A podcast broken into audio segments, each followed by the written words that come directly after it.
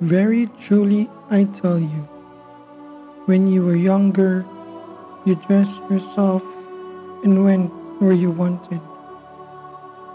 But when you are old, you will stretch out your hands, and someone else will dress you and lead you where you do not want to go.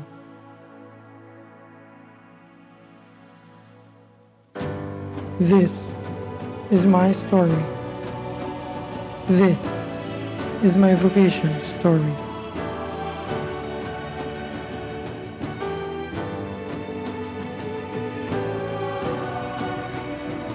Sabi nila, ang mga bagay na lumipas na dapat nang kalimutan. Pero paano mo makakalimutan ang isang bagay na naging parte na ng buhay mo? Ang buhay daw ng tao ay parang isang malaking libro. Bawat araw, may pagkakataon ka na isulat ang bawat kwento sa bawat kabanata ng buhay mo.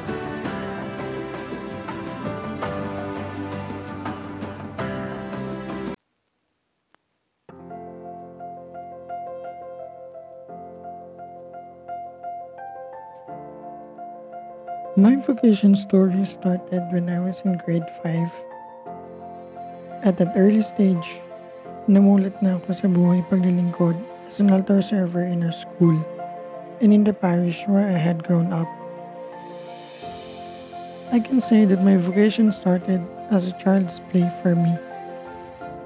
I used to celebrate Mass in my room with a Marie biscuit as my host and a Zesto juice as my wine. I will lock my door and lay a blanket over our TV rack, and the rest was. But what had made me come to my senses was when we were tasked in a religion class to have a role play activity of a Sunday Mass. Since altar server ako, I was tasked to do the preparations for the activity. A day before, during our class, our mentor told us na merong kulang sa mga rules. Yung pari. So, she asked who will take the role or else buong klase kaming makakuha ng zero kung hindi matuloy yung activity na yun. Ayoko sanang tanggapin pero there's something in me that urges me to take the role. And so it was. Fast forward, Excited na ako pumasok nung seminary nun pero sabi ng nanay ko at ng mga mentor ko, mas maganda na kumuha muna ako ng kurso sa labas dahil kung para rin talaga ako sa pagpapari ay doon talaga ako mapupunta. So, kumuha muna ako ng one year in Information Technology sa Perpetual Las Piñas Campus.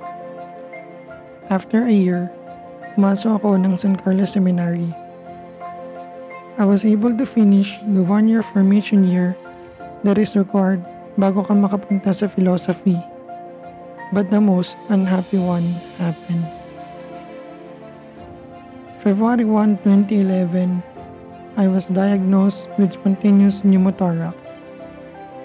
In layman's term, it was the effect of an air sac na nag-explode. It is like a soap bubble na eventually bago mag-burst, dapat may dinikitan muna siya na wall or anything but it didn't happen. So may mga small veins na tinamaan.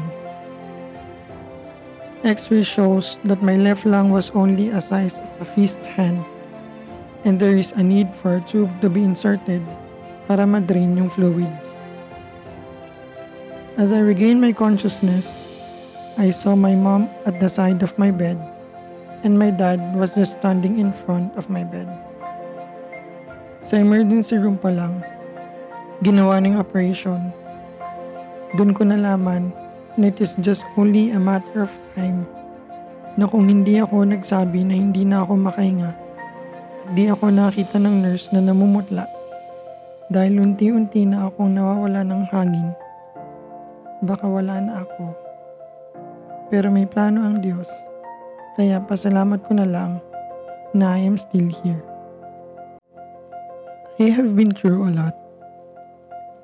After my one year in San Carlos, I entered the Regency program in our diocese as per the advice of my former formators and to give myself time to recover.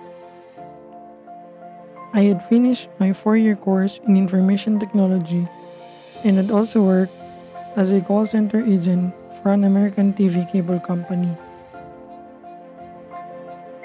Going back to my story, regaining my right mind after all medications were down, it was then that at that time I experienced this loveliest chapter.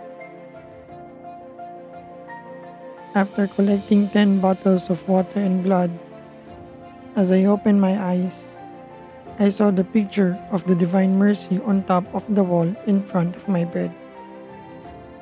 My hands and arms were tied with two IVs, one for the blood transfusion and one for the dextrose fluid and some antibiotics.